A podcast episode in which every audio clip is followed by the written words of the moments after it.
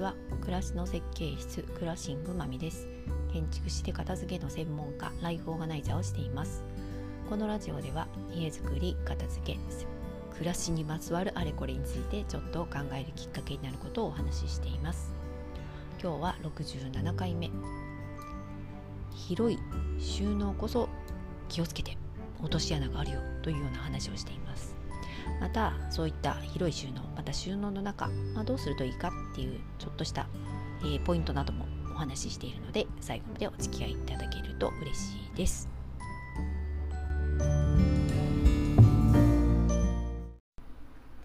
えー、今日は広い収納の落とし穴というお話をしたいと思います。えー、広い収納また収納が多いお家そういう方こそ収納に意外と困る片付けに困っているって人もいらっしゃるんですね。これはやっぱり片付けが苦手だとどうしても収納が大きければまあなんとかいろいろ物が入って片付くだろうっていうふうに思うってこともあるのかなというふうに思います、まあ、実際家を設計していた時もやっぱり収納はたくさん欲しいっていうご要望はとても多かったです。でも本当にね収納っていうのはたくさんあれば片付くわけではなくてやはり、えー、適切な位置に適切な量また使いやすい収納があるってことの方が大事なんですね。そして、えー、広い収納こそどうしたらいいかってこともお伝えしたいと思います。まず広い収納だとやっぱり油断をしてしまうと言ったらおかしいですけど、まあ、どこでも置けるとかまだ入るっていう気持ちがこうあるので買う時に、まあ、どこに入れようってことを考えなかったりとか、まあ、物が増えてもとりあえず一旦入れられるスペースがあったりするとこうどんどん物が押し込まれやすくなりますなので、まあ、とりあえずここに置いとこうとか場所も決めきれず決めないでまず入れてしまう。まあ、考えなくても、まあ、たくさん収納あるから大丈夫かなっていう風で、えー、入れられてしまう。っていうこともあるんじゃないかなと思います。まあ、特にこれはどちらかというと、郊外の広いお家にありがちなんじゃないかなと思います。まあ、田舎の実家にはいっぱい物があるなんて話も聞きますが、それも、まあ、収納ではないですが、部屋が余ってるからこそ、まあ、物があっても困らない、まあ、そして増えても、まあ、生活に支障がない。のでどんどんどんどん増えていってしまって物が溢れてしまう。そしてこれの一番困ったことっていうのはいっぱいになってあさすがに片付けないとまずいなって思った時には一人ではなかなかどうにもならない事態になってしまうってこと。それが、まあ、一番ちょっと問題かなというか大変なことかなと思います。広い収納またたくさん入るだけにどうしよう困った。なんとかしなくちゃって思った時にはもうそこには自分ではどうしようもできないぐらいの量のものが入れられてしまってもうどこに何だか分かんなくなってしまってるっていう風になってるのでやっぱりねこれは一人でやるっていうのはなかなか大変だなっっていう風になっちゃいますしだからこそ先送り先送りになって、うん、事態はどんどん悪化してしまうっていうこともあるんじゃないかなというふうに思います。まあ、そんな時はね、本当片付けのプロだったりとか、何ら専門家に、えー、こう、お手伝いというかね、まあ、助けを求めた方がいいんじゃないかなというふうに思います。まあ、ただ一番は、えー、そこまで放置しない、えー、困ったというところまでこう見ないふりをしないっていうことは大事かなと思います。そしてもしね広いこう収納がたくさんあってまた、えー、収納が大きな場所まあ、クローゼットみたいなちょっとスペースとして何度とかねあるところの場合、まあ、そこをね片付けようと思ったら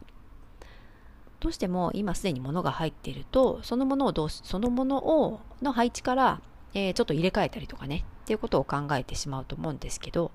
まずそこの収納には何も入ってない。そしてゼロベースから考えるっていう風な気持ちでやった方がより、えー、使いやすい収納に解決しやすいんじゃないかなというふうに思います。えー、収納内もこうどこに何を置いてあげるといいかっていうこう配置を決めてあげるまあゾーニングなんていう風な言い方もしますが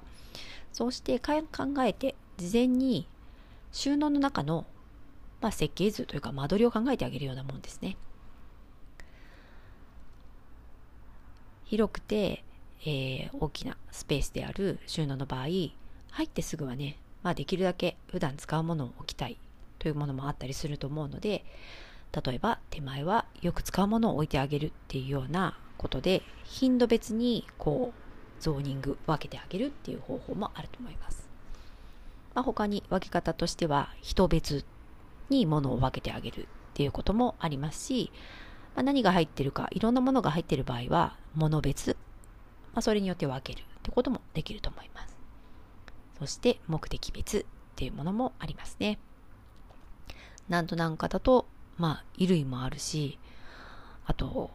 アウトドアグッズもあるし、また、季節の飾り物なんかもあるっていう風で、いろんなものが入ってる場合は、やっぱり、え、ー、と、ここのエリアは季節物。まあ、家電とかもそういうものも置いてある。で、ここのブル、ここの辺は、えー、衣類のオフシーズンが入ってる。っていう風に、こう、場所によって分けてあげる。いろんなものが混在することで見つけにくくなったりとか、あと量が管理しにくくなってしまうので、えー、収納の中も物を何でも入れればいいわけではなくって、えー、どこに何があると分かりやすいか、また使いやすいか、まあ、そういうことも考えながら、収納の扉の中もどこにどんなものを置いた方がいいかっていうことを考えてあげるっていうのが大切になってきます。えー、まあ最初に、まあ最初の話というかちょっと戻りますが、何度なんかも、えー、入り口入ったところと奥のところに、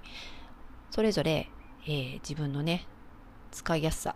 使いにくさっていうのはあると思いますので、やっぱり入り口から遠いところっていうのは行くのが面倒くさくなりがちなので、奥の方には年に1回使うかどうかっていうものを置いたりとか、